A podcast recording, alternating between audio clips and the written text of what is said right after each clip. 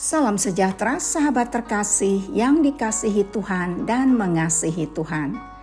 Kontemplasi bersama Evodia dalam episode ini akan merenungkan ranting berbuah dibersihkannya. Sahabat terkasih, tidak mudah menerima situasi sulit ketika kita berjalan bersama Tuhan. Seringkali kita bertanya kepada Tuhan, Kenapa aku, Tuhan? Tuhan harus menghapus atau menyingkirkan beberapa hal dan beberapa orang dari hidup kita.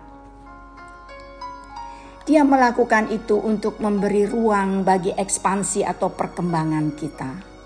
Ya, ketika Dia memangkas atau membersihkan Anda dan saya, Dia sedang mempersiapkan Anda dan saya untuk musim panen izinkan Tuhan untuk menghapus atau menyingkirkan atau membersihkan hal-hal itu dan orang-orang dari hidup Anda dan saya. Yohanes 15 ayat 2 mengatakan, Setiap ranting padaku yang tidak berbuah dipotongnya, dan setiap ranting yang berbuah dibersihkannya supaya ia lebih banyak berbuah.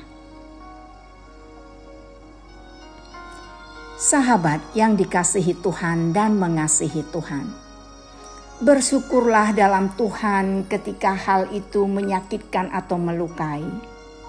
Anda dan saya tidak akan pernah membayangkan apa yang diinginkan Allah izinkanlah Tuhan untuk mempersiapkan Anda dan saya untuk bertumbuh dan berkembang berbuah banyak. Tuhan memberkati.